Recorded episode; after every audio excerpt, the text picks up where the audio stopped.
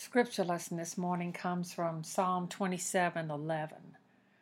Teach me your way, Lord. Lead me in a straight path because of my oppressors. You know, the Bible's got a lot to say about God's leading us on straight paths. And when I read his words this morning, I knew exactly what the writer was trying to say. Then they cried out to the Lord in their trouble. He delivered them out of their distress. He led them by a straight path.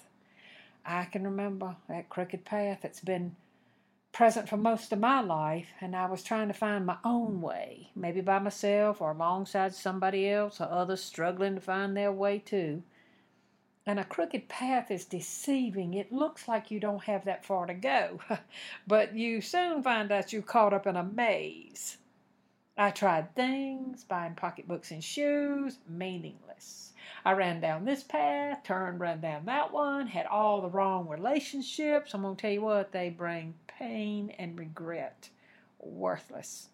I tried alcohol, and it blurs your emotions, your creativity, your thinking, your path to healing. Through many sorrows and trials, the day I asked God to show me his way, I found the path. Surrender is the sweetest place you're going to find. In surrender, you can give control to God. You can take that weight on your shoulders off of you and give it to him who can carry the weight of the world. You're going to realize you can't fix yourself, much less anybody else, but he can. The psalm says, know that the Lord himself is God. It is he who has made us and not we ourselves.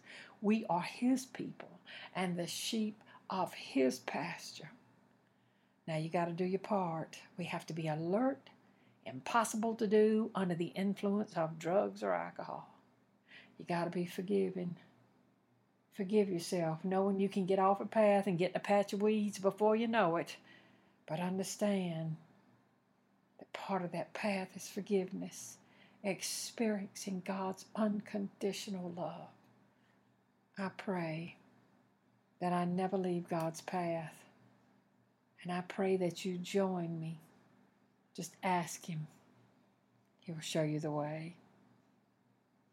Amen.